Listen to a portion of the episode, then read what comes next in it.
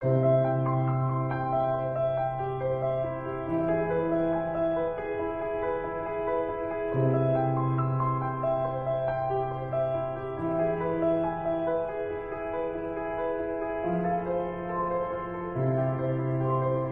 a todos y bienvenidos un día más a Críticas. Continuamos comentando las películas nominadas a los premios Oscar de este año y en este podcast nos adentramos en el mundo de Los Fabelman, película autobiográfica en la que Steven Spielberg nos cuenta su infancia y su juventud con un amor por el cine siempre presente que marcará el resto de su vida. En esta familia están los científicos frente a los artistas. Sammy es de los míos, ha salido a mí. ¿Qué tipo de película vamos a hacer?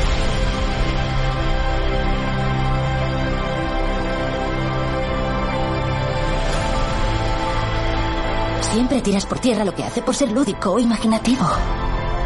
Podrías animarle un poquito. Tu madre debería haber sido concertista de piano. Lo que ella tiene en el corazón es lo que tú tienes. No basta con que algo te encante, también hay que cuidarlo. Es más importante que tu afición. Deja de llamarlo afición. Yo creo que todos estamos de acuerdo, todo el mundo que vayamos a ver los Fedelman estamos de acuerdo que esta no es, ni de lejos seguramente, la mejor obra de Spielberg pero es la más personal y evidentemente no solamente por lo obvio se está contando su infancia y su adolescencia, no solamente lo digo por eso, por otra cosa que luego eh, más tarde quiero señalar, em, es la más personal y a mí por eso me ha enamorado. O sea, la película no solamente te cuenta cómo él se enamoró del cine, sino que además a los espectadores, sobre todo los que somos cinéfilos, nos hace recordar por qué nosotros mismos nos enamoramos del cine. O sea, a mí me parece, sinceramente, técnicamente una obra de arte. Se nota muchísimo que es la expresión de un director, o sea, que no es un guionista, es guionista. Pero digamos que el punto fuerte de Spielberg para mí no es tanto los guiones, sino a nivel de dirección. Y es que se nota muchísimo que esto es una obra de un director, porque el guion, como digo, no está mal, pero es que se nota que al hacer el guion ya estaba pensando en cómo te iba a contar su historia. Para mí los puntos fuertes de esta película es precisamente los planos, las escenas desde el punto de vista técnico, cómo él ha expresado todo. Cuando decía que es la película más personal de Spielberg, no solamente por lo obvio, para mí es la más personal porque es que te adentra en su mente y en su forma de ver la vida. O sea, yo es mm, quizá me acerca mucho más a conocer a Steven Spielberg cómo piensa él incluso cómo, la, cómo ves la, vida, que lo veas siempre a través de una cámara. Y es que hay una escena que para mí es muy relevante, que es hacia el final de la película, la escena en la que sus padres anuncian a los hijos que se van a divorciar. Si te das cuenta, se ve en, en esa escena que el niño tendría que estar como destrozado y que lo está, está penado, pero él se ve en el reflejo de la sala de estar como él está con una cámara y está grabando todo. O sea, ya es el reflejo de que él está en ese momento, pero en ese momento en el que sus padres están diciendo que se divorcia, él está ya pensando en su mente cómo grabaría esa escena con una cámara. Entonces, para mí, nos adentra mucho más en la mente de Steven Spielberg y de ver cómo él entiende el mundo y él cómo ve su vida y él cómo ha visto su vida a través siempre de una cámara. A mí, sinceramente, eso me ha enamorado. Eh, me ha acercado mucho más a Steven Spielberg, me ha acercado mucho más a su obra, a su técnica y eh, para mí es la obra de arte de un artista. Punto. A ver, para mí también es bonita, pero reconozco que, igual que tú, no es su mejor película, para nada. Quizás porque es la más personal. Y hacer una película tan personal, puedes cometer el error de no hacerla perfecta, entre comillas, digamos, o comparada con otras que ha hecho en, a lo largo de su carrera ganadoras de Oscar pero es verdad que es la más emotiva. Para mí es una declaración de amor absoluta al cine y explica tanto cómo hacer... A mí me ha gustado mucho cómo él eh, cuenta muy bien cómo él se enamoró o cómo él quiso ser director. Desde cuando tenía cinco años, cuando va al cine por primera vez, que esta escena es maravillosa, cuando sus padres le llevan, le explican lo que va a ver, qué va a pasar, la cara de fascinación, que por cierto el niño es muy, muy, muy, muy parecido a él, cuando el de cinco añitos. Y el adolescente también, el adolescente, en algunas escenas de perfil, yo para mí veía Spielberg. Yo en el, pequeñito, en el, del pequeñito le veía porque alguna vez él ha, enseñado, ha publicado, o sea, ha visto fotos de él de pequeñito y para mí era él. O sea, no sé dónde lo habrá encontrado, si le habrá costado mucho o no, pero es muy, está muy logrado. Entonces, una de las escenas que me gustan es la primera vez que va al cine y cómo él empieza a dar vueltas en la cabeza ahí, cómo que empieza a, maquinar, cómo se, mm. ahí te cuenta que el niño tenía eh, ese talento desde pequeño.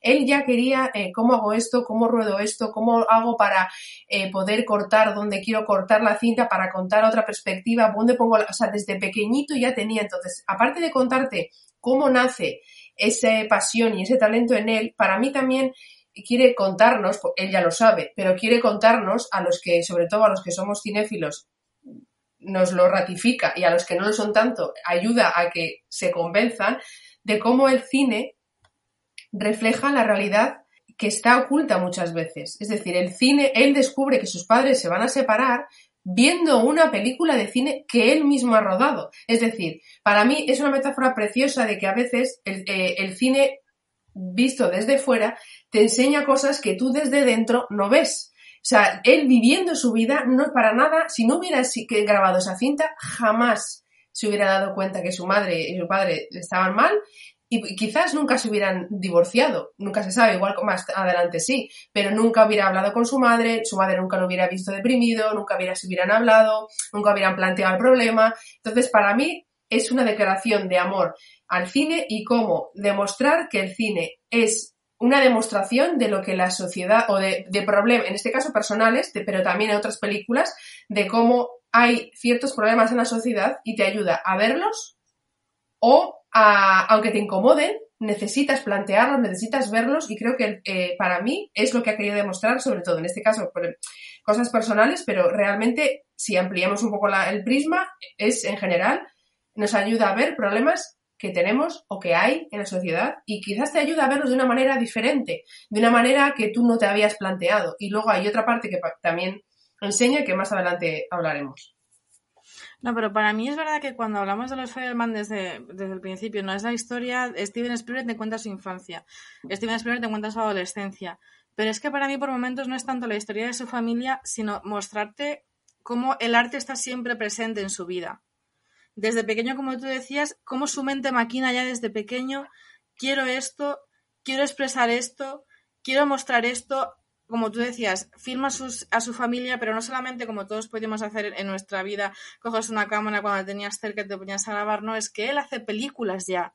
Él coge, no solamente graba, sino que luego las edita y luego las monta para sacar belleza de todo eso. O sea, no simplemente grabar el momento para inmortalizarlo, sino que luego las está editando y está sacando belleza de ello. Luego, para mí, las mejores escenas, sin duda, de toda la película, cuando él te enseña cómo nace el artista en él. No solamente que eso es la infancia y cómo en él nace el amor por el cine y cómo él quiere ser cineasta, sino que para mí lo más destacable y para mí es como el punto eh, esencial de toda la película es cuando empieza su adolescencia, cuando él está en Arizona, que para mí es el momento en el que te cuenta que él se convierte en un artista y son las escenas que precisamente está rodando con sus amigos en el desierto, las escenas de vaqueros. La primera, que ya te enseña un poco cómo él ya se está forjando como artista, cómo sabe con una simple aguja cómo hacer que parezca en la película que parece que salgan destellos de las pistolas, pero sobre todo la segunda, la que él monta ya que trae personas de fuera, que él, hay una escena maravillosa que se acerca al tipo que le dice a él, eso es el trabajo de un director y, es una, y él es un adolescente, pero él ya estaba dirigiendo, que se acerca y le dice, no, ahora quiero que hagas esto, siente esto. Al otro chaval que al principio cuando le dice, no, quiero que te sientas a pesadumbre, al otro está súper frío como diciendo, pero ¿qué me estás contando? Y simplemente de hablar con él, le saca todo y hace que el otro acabe llorando de la tristeza, pero porque Spielberg adolescente le hace mostrar, o sea, le muestra lo que él tiene en su cabeza y le saca al actor todo lo que él quiere o todo lo que él necesita, que es la tristeza. Imagínate, pues eso, que has mandado a tus, a tus compañeros a la muerte, que te has quedado solo. Y es que esa escena es gloriosa porque es que te enseña ya en, en, en, cuando eres adolescente cómo nace en él el director y cómo nace y cómo se crea el artista en él. O sea, es que me parece de una absoluta genialidad. Una parte muy bonita que quizás me gusta más que la de eh, la que has comentado tú del western es como en el colegio, cuando cambia de colegio y le, eh, sufre el antisemitismo, como con la cinta de la película, de la, cinta de la playa, eh, como al tío, dos de los tíos que más peor se lo han hecho pasar, eh, en concreto uno, cómo hace a mí me fascina cómo él tenía, a él le han hecho, le han hecho bullying en el colegio, le han, han pegado, le han hecho de todo. Pero cómo en esa peli, en esa cinta, consigue que todo el colegio vea otra parte del malote del colegio. Eso solo lo consigue el cine. Absolutamente. Solo. Eh, cómo él lo graba, consigue poner la cámara donde hay que ponerla y luego consigue con música, efectos, lo que tú quieras, luego lo monta para que de tal manera la chica vuelva a enamorarse del chaval y todo el colegio vea una parte diferente, más sensible en este caso, del malote del colegio. Eso me parece eh, fascinante. Eso solo lo consigue el cine, que consigamos ver otra parte de la persona en este caso o de la situación, otra, otra cara del prisma. Eso solo lo consigue un director haciendo y montando una película. Esa, a mí esa escena me pareció, o sea, esa demostración de cine me pareció fascinante. Esa es una demostración de lo que una imagen puede, cómo algo puede ser manipulado con una imagen. Totalmente. Y eso para mí no solamente es el poder del cine, sino que si en la adolescencia, con estas escenas de western, para mí es como el nacimiento del director, para mí justamente con esa película en la que el fin de curso, la que te muestra como el fin de curso, es la consagración del director. Y fíjate que era adolescente y todavía no había empezado a hacer nada de cine profesionalmente. Pero para mí es como si él ya mostrase su consagración personal como director. Y es que, como tú decías, no solamente es el poder del cine, sino el poder que tiene el director, porque tenemos, si quieres, a los dos malotes, al guaperas y al que no lo es tanto. Al guaperas es como tú dices, es que él es guapísimo, es súper atlético y le hace parecer todavía más como un héroe, y al otro le hace todavía, le hace parecer más bobalicón, eh, le hace parecer como más loser, y es que es, para mí es el poder del director, o sea, él tienes la imagen de los dos y consigue, efectivamente, con cómo, lo, cómo rueda, los, eh, los ángulos de la cámara, los ángulos de las imágenes que él coge, luego cómo lo monta, cómo consigue él como director que a una persona, la imagen que proyecta una persona, ensalzarla todavía más y la otra, la imagen de la otra persona, eh, hundirla en la más absoluta miseria. Y eso no solamente es el poder del cine, sino el poder del director y el poder que él sabe que ya tiene, su consagración como director. Yo puedo hacer con una realidad lo que quiera yo la grabo y yo la edito y con ella hago lo que quiera y te hago sentir lo que yo quiero que tú sientas. Y mm. quizá para mí también es un poco lo que hace la película. O sea, no solamente demuestra mi amor por el cine, al menos para mí, o lo que quizás nos hemos enamorado con la película, no solamente demuestra su amor por el cine, sino que también a muchos nos hace que nos volvamos a enamorar por el cine, nos volvamos a ilusionar con lo que es el cine y con la belleza del cine y de cómo se hace cine. Y para mí esa es la consagración de él como director siendo adolescente porque ya tiene esa capacidad, ya, ha conocido esa capacidad que él tiene y que luego va a explotar en toda su carrera.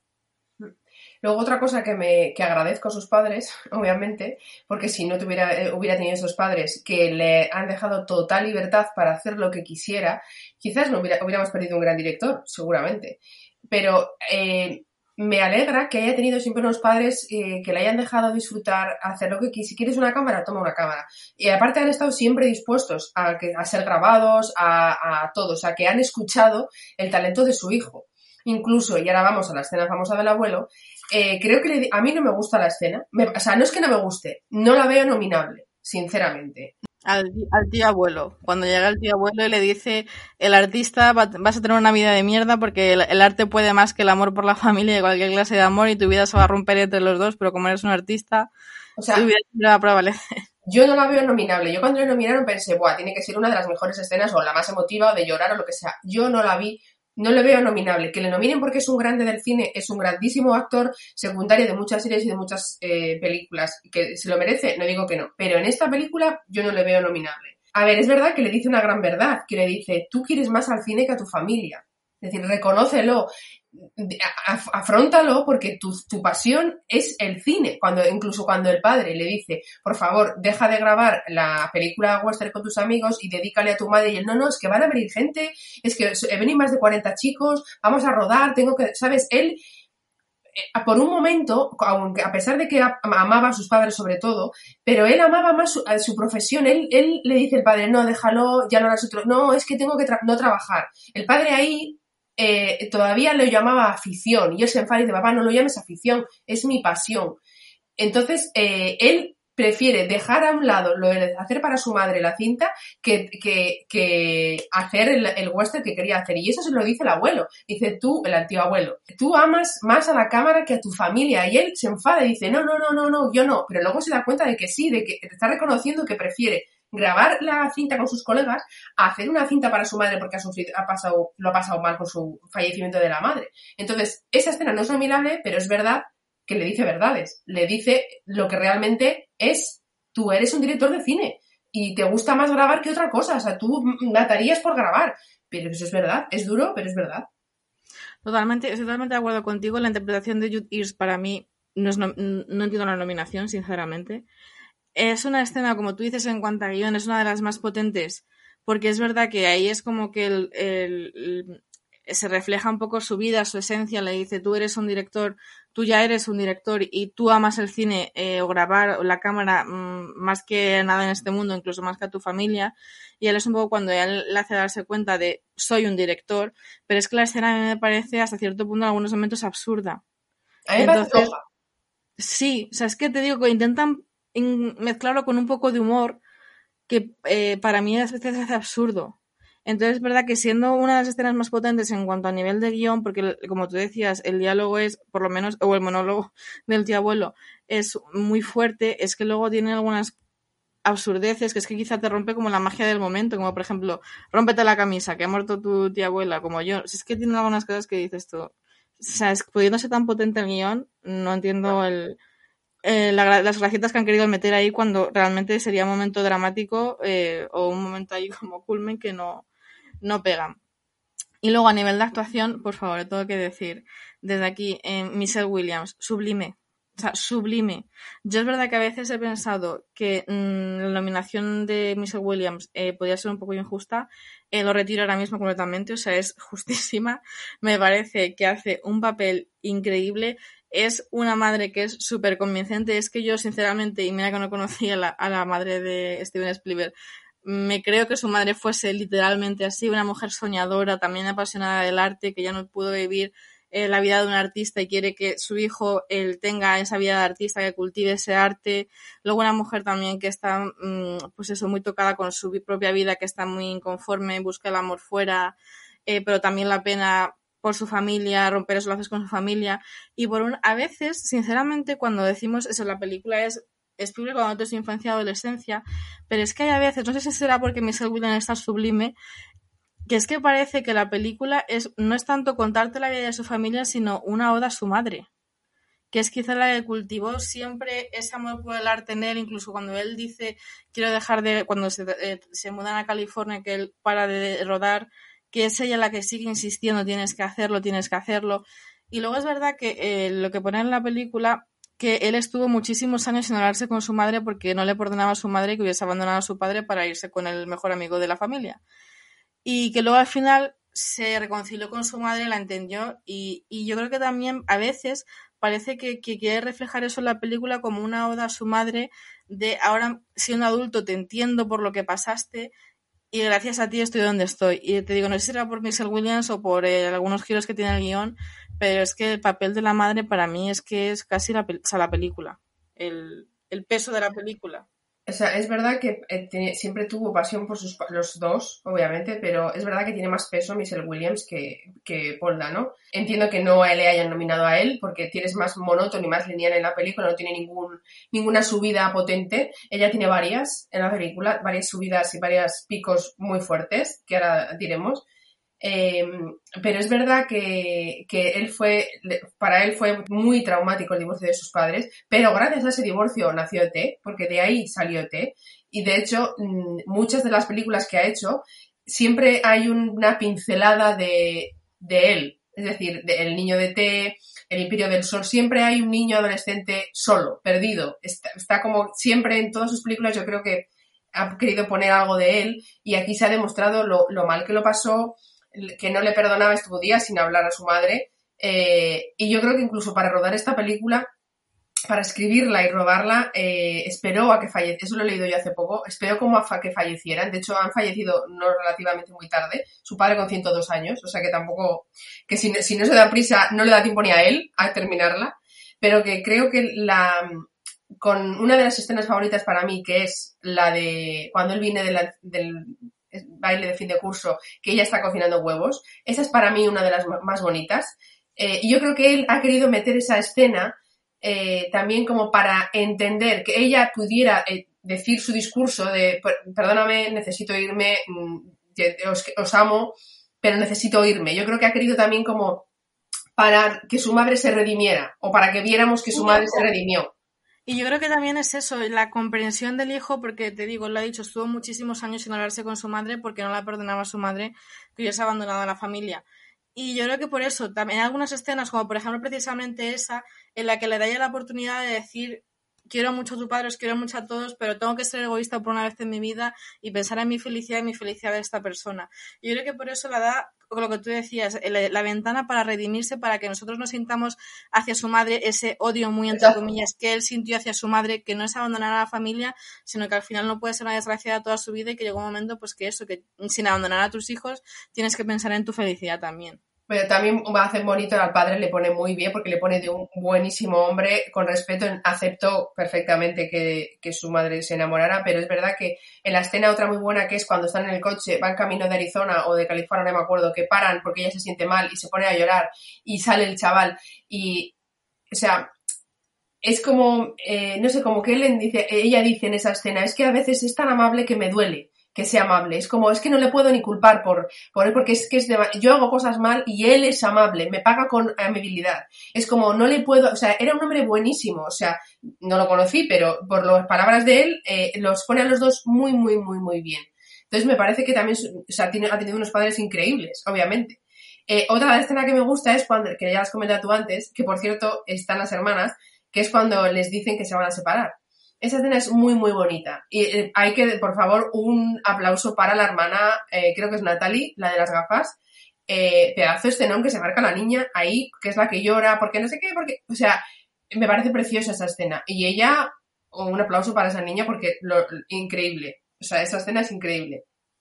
¿Y qué más escenas que me gustan? El final. El final es precioso Mm. precioso cuando mueve el, el plano, el, el- el horizonte. Es como un guiño de. Es que es perfecta. Es, ese Todavía final- tengo, claro, es como un guiño de toda, o sea, es el primer consejo que le dieron cuando él iba a empezar ya como director, que tuvo la oportunidad que lo cuenta de, de conocer a John Ford, y John Ford es tal cual la escena, lo único que le dijo es el horizonte nunca en el centro porque si no te queda un plano de mierda o desde arriba o desde abajo y justamente es el final donde sale corriendo y justo el horizonte queda en medio y él mueve la cámara para que esa escena es, y es que es tal cual, no es como la primera enseñanza que él tuvo, o sea, lo, prim- lo primero que le enseñaron, que evidentemente, como él ha mostrado a esas alturas, no necesitaba que le enseñasen nada porque él ya había conseguido por sí mismo ser ya un gran director.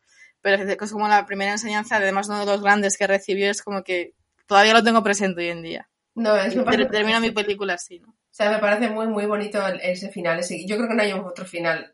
Yo, durante veía la película, estaba pensando cómo acabará, dónde va a dar el corte. Eh, pero me parece precioso, que ese plano es muy bonito. Si una cosa le- no, no pega, no pega, pero si lo comparamos con, con otras biopics que hemos visto, como por ejemplo Belfast con el de fondo Lira y Roma, la lucha de clases o la diferencia de clases, quizás este se queda corto, a ver, este no corto, sino quizás por eso creo que eh, Steven, como he dicho al principio, la hace muy, muy, muy, muy personal y no pone más en contexto la América de esos años. Sí que pone una pincelada de antisemitismo, es una época en la que América está despertando, alegría, hippies y tal. Había problemas, obviamente, los judíos tenían problemas, como ya se ha, visto en la película, pero claro, en las, en tanto en Belfast como en Roma eh, hay más contexto. Quizás hay más contexto. Aquí igual se ha, se ha querido mirar muy hacia adentro él, obviamente es tu vida, haces lo que te da la gana, tienes tú, sobre, solo faltaba que le digas a Steven Spielberg lo que tiene que contar de él. Pero quizás he echado un poquito de menos algo más de contexto de la América de esa época, que sí que cuenta el antisemitismo, pero bueno, pasaban más cosas en Estados Unidos. Entonces, quizás eso, comparación con otros biopics que hemos visto en años anteriores. Es que mira muy bien que traigas a colación precisamente Roma y Belfast, que yo las pongo en un mismo grupo y en el grupo contrario los Fabelman. Fabelman. Y por eso me ha encantado tanto los Fabelman, que para mí, sinceramente, mi película favorita de este año, ya lo digo, me faltan algunas por ver, pero yo creo que lo que he sentido en la sala de cine eh, no lo va a superar na- ninguna de las que me quedan. Eh, el amor que ha nacido en mí por los Fabelman no nació por Roma ni por Belfast. Y mira que me gustaron las dos, ¿eh? que yo estaba muy a favor del Oscar de Roma y no tanto de un Oscar para Belfast, pero sí que estuviese ahí. Porque ese Roma y Belfast, sinceramente, los directores te cuentan su vida, literalmente, o sea, su infancia. Con contexto. Con, con- efectivamente, y de, ahí- de ahí entra el contexto. Te cuentan eh, lo que vivieron ellos en su infancia y que de ahí eh, surgió su amor por el cine, por la necesidad que tenían de evadirse, de fantasía, lo que vivieron ellos en su infancia. Y que de eso que vivieron surge el amor al cine. Pero efectivamente, como te cuentan su infancia, literalmente, pues evidentemente tienen que poner el contexto para que lo entiendas. Quizá aquí Spielberg, es verdad que evidentemente te cuenta su infancia y adolescencia porque te cuenta lo que le pasa a su familia, que se va mudando, su madre que es infiel, pero, como he dicho, prevalece siempre el artista, la visión de artista. Entonces quizás no ves tanto el contexto porque Spielberg no, no quiere contarte tanto lo que pasó en su vida, sino cómo nace en él el amor por el cine y él cómo se cultiva y cómo se crea el director que hay en él y cómo llega a ser el director que es. Pero no tanto su infancia o su adolescencia, quizá la historia de su familia está un poco, para mí, adornando el proceso interior que él sufre y que es cómo van haciendo el director en él. Por eso al principio, pues sí le llevan al cine sus padres, pero luego ves cómo él tiene esa imagen que ha visto en el cine en la cabeza y quiere rodarla y quiere verla continuamente, porque eso es lo que le interesa a él, ver el efecto, no solamente que ocurra, sino verlo. Luego él cómo va rodando las películas con sus compañeros. Luego él cómo empieza ya la consagración, como hemos dicho, del director con la película que rueda con el, el- viaje este de fin de curso con a la playa. Para mí es eso, ves cómo evoluciona el artista y cómo nace el artista en él. Y quizá la vida de la familia es, pues evidentemente, lo que le adorna todo, pero no te cuenta su infancia simplemente ni su adolescencia, sino que por eso no tiene tanto contexto histórico, porque a él no le interesa contarte eso. Es Mientras que- que los directores sí te cuentan qué pasó en su vida, que les marcó y que luego quizá de ahí por eso surgió el amor por el cine. Es que para mí Roma y Belfast no te cuentan cómo le surgió su pasión por el cine. Para mí cuentan su vida. Su vida no, Sí, te ayudan a entenderle, por ejemplo, el niño de Belfast, pues eso, que tenía una vida, pues, eh, pues le era muy, le gustaba mucho pues jugar que sea los dragones, con cualquier cosa, porque surgía Y, pues la eh, imaginación para evadirse de la guerra, de la situación familiar, o sea, pues eso te cuenta más el contexto de cómo su, pues eso, cómo su, su imaginación empezó a volar, ¿no? Pero evidentemente no cómo nace el director. Por eso, no te está, te está contando qué pasaba en su infancia y cómo le afectaba a él y a su familia el ira, la guerra, lo que pasaba. No te está contando, como aquí, eh, cómo de repente yo voy a ver una película y de repente salgo pensando cómo voy a rodar para poder montar y cambiar el plan. No, el niño de Belfast vive en una vida rodeada de eh, atentados. Esa es su familia, esa es su vida, su abuelo, eh, sus abuelos, su padre que tiene que ir a trabajar y escucha que su madre es la que saca adelante. O sea, pero hay que decir, corta en un momento en el que todavía no ha decidido ser director. Y el de Roma lo mismo, cuenta, cuenta el contexto de su familia, la clase social, cómo vivía ellos respecto a la gente pobre, pero ahí no sabemos, para en otro momento en el que todavía no ha decidido ser director. Es decir, en cambio, eh, Spielberg eh, empieza, la película empieza él en el cine, él, el momento clave en el que hace así su cerebro y dice, quiere hacer esto. O sea, es verdad que no se pueden poner en el mismo grupo porque no te cuentan lo mismo, pero es verdad que al ser un biopic, un poquito más de contexto, o sea, a ver, no un poquito más de contexto. Es verdad que con, quizás con que te contara el antisemitismo que sufre en el instituto es suficiente, pero no sé, pues quién gobernaba, eh, que te contara más opinión de la familia en cuanto a, a ser judío en una ciudad, en una ciudad eh, racista eh, y antisemita. O sea, que hubiera contado un poco más, que vale, que le ponen la cara morada, ya lo ya hemos visto, que lo sufrió, pero quizás un poquito más de cómo sus padres vivieran, vivieron eso al ser judíos o si él se quiso plantear cuando conoció a esta chica en el instituto cambiarse de religión o no, que por cierto, para mí esa parte me aburrió, la parte de la novia para mí sobraba, porque no aporta nada, si me lo quitas de ahí, la película sigue siendo la misma. Esa es la parte que quizás yo quitaba, el resto está bien, pero a lo que iba es que eh, quizás un poquito más de eh, pues una escena en la que la familia hablara del problema antisemita, quizás. Pero bueno, que es el, el maestro, Sí, yo porque- no le voy a decir lo que tiene que hacer. Por eso también sí que es verdad que luego las conversaciones en la familia generalmente siempre son en torno o bien a la propia familia o sobre todo hacia el arte, es la división que hay en la familia entre los científicos y los artistas. Pero sí que es verdad que más allá de esos temas no se suelen tocar en la película. Pero, bueno, es que a mí es como, es que sinceramente me sobra, me sobra cualquier adorno más que ver cómo nace el artista que es Steven Spielberg, que es que a mí me parece eh, brillante y además cómo lo cuenta él, escenas como por ejemplo, hay escenas en las que está rodando el chaval para hacer luego las películas y que tú ves las películas que estaba rodando, que está rodando el adolescente con su cámara y luego está Steven Spielberg rodando todo a la vez, o sea que ves como dobles grabaciones simultáneas, es que me, es que me parece una genialidad, que es la leche, o sea, es que Está muy bien no- explicado. Me sobra todo nada más que ver eso. O sea, está todo muy bien explicado cómo es, cómo se hace una película. Está muy bien explicado. Que es su trabajo, es su pasión. Cómo, ya, no, ya aparte de explicar cómo nació ese talento, o cómo lo descubrió, porque él ya lo tenía, cómo lo descubrió, pero también cómo es el trabajo de un director, dónde nace, cómo pongo la cámara, dónde la pongo, dónde corto el fotograma, cómo los junto, cómo hago los efectos especiales, cómo monto la cámara, cómo le digo al actor qué es lo que quiero, cómo dijo, cómo hago los efectos especiales de la arena, el viento, to- el mover el, el, el- el carro, todo, estaba toda la familia metida en esto. Eh, entonces es como todos a una, no es un chaval que sufrió para ser cineasta, sino que fue empujado por toda la familia y toda la, todos los amigos. Entonces está bien, obviamente. Nichelle Williams, que yo no, has comentado antes que yo no había dicho nada, está sublime, entiendo su nominación. No va a ser para ella porque no va a ser para ella, pero creo que le toca, le toca ya Porque ganárselo. este año, este año hay mucha competencia. Pero está, está increíble, tiene muchas escenas muy, muy, muy buenas, muy buenas, que está muy, no es una actriz que a mí me fascine para nada, pero aquí tiene bastantes momentos muy buenos, muy buenos. Entiendo que le haya dado más peso que a su padre, porque lo tiene, tiene más peso, el padre es más lineal, es mucho más monótono. Eh, pero bueno, en general me ha gustado, me ha gustado. ¿Qué nota? ¿Qué nota le pones, qué nota le pones a la película? Un ocho y medio.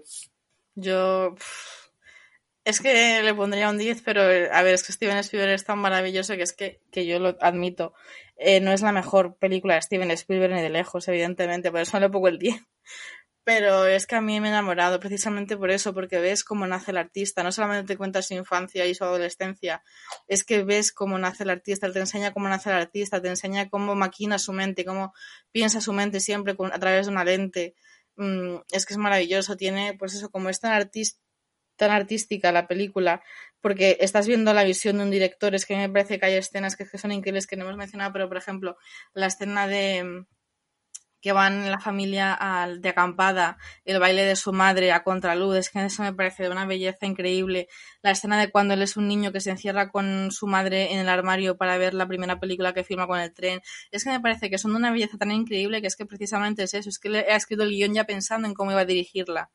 Entonces, es que es que es un artista mm, abriéndote su mente para que veas cómo él piensa y cómo lo ha pensado toda su vida a través de una lente. Y luego, aparte, te encuentras su infancia y su adolescencia, ¿no? Entonces, te digo, yo no la doy un 10 por mm, vergüenza, pero la pongo un 9,5 o 9,75 9, o 999. No, hombre, que está, está bien. Estoy segura que él ha llorado escribiéndola. Estoy segura, mientras lo escribía. Eh, No, y por ejemplo, incluso rodándola le ha dicho que cuando vio a Michelle Williams que lleva el vestido cuando toca el piano, que está preparando como la. No sé si iba a hacer como una representación en televisión o algo así, que lleva el mismo vestido que llevaba su madre, que al verla lloró. Porque es que está. Y además es verdad, ves una foto de su madre en esa época y es que, a ver, mm, Michelle Williams tiene menos nariz, pero es que si no es tal cual. Y es que además te digo, o sea, la interpretación de Michelle Williams es que la veo tan natural que es que, es que me creo que su madre fuese literalmente así. Es que yo creo que no hizo, no hizo ni siquiera casting. Y directamente ella ha contado que quedaron para tomar café y ya no se enteró hasta el final de la conversación que le dijo, pero me estás pidiendo que haga tu madre. Y lo estoy entendiendo bien. Y, o sea, fue directamente a buscarla a ella, no hizo prueba de casting. Eh, no sé si con su padre sí, eh, con los chavales obvio también, pero ella directamente fue a ella, o sea, claramente. Pero estoy segura que ha llorado escribiéndolo, porque al final no dejas de, de recordar a tu infancia. Siempre, por cierto, también ha contado que cada página que escribía lo comentaba con sus hermanas para que corroboraran, oye, os gusta esto, no os gusta esto, os acordáis de esto, fue así, no fue así, qué opináis de esto, le gustaría a mamá, le gustaría a papá, o sea, siempre, o sea, ha colaborado, no que haya colaborado, sino que ha, siempre ha pensado en la opinión de sus hermanas para hacer la película. Y, y, y sí me creo que hayan, haya esperado a que fallecieran. Para, por, por, por respeto, por vergüenza, no sé, porque al final... Sí, porque al fin y al cabo estás contando tu vida, pero también la de tus padres. Que bueno, que le ha dicho también que los padres estaban muy a favor de que contara la película sobre su vida, sobre la vida de la familia, eh, pero bueno, igualmente como dices tú, al final estás contando la vida sobre todo de tu madre, la, privacidad de tu madre. Pero bueno, la familia le apoyaba y como tú dices, ha contado siempre que a lo largo de todo el guion con el beneplácito de sus hermanas, que también eso me parece todo un detallazo por su parte. A ver, está claro que está bien y a nosotros que somos cinéfilas, mm, lo que nos ha contado ya lo sabemos, es decir, que el cine es maravilla, es transformador, es soñador, te ayuda a ver otras cosas, a curar incluso, porque a veces tienes aquí un nudo que no sale, ves una película y sale llorando o riendo. ¿Que ha hecho una gran película el maestro? La ha hecho, sí, la ha hecho. Tiene mejores también, pero esta es una gran película. Eh, una de las favoritas para llevarse el Oscar este año a mejor película. Eh, diremos en próximos podcasts eh, si es la nuestra también. Próximamente subiremos uno analizando todas las principales categorías y diremos ahí si también es nuestra favorita o no para llevarse el Oscar a mejor película. Bueno, esto ha sido todo por los Fabelman. Eh, muchas gracias por escucharnos. Y hasta la próxima.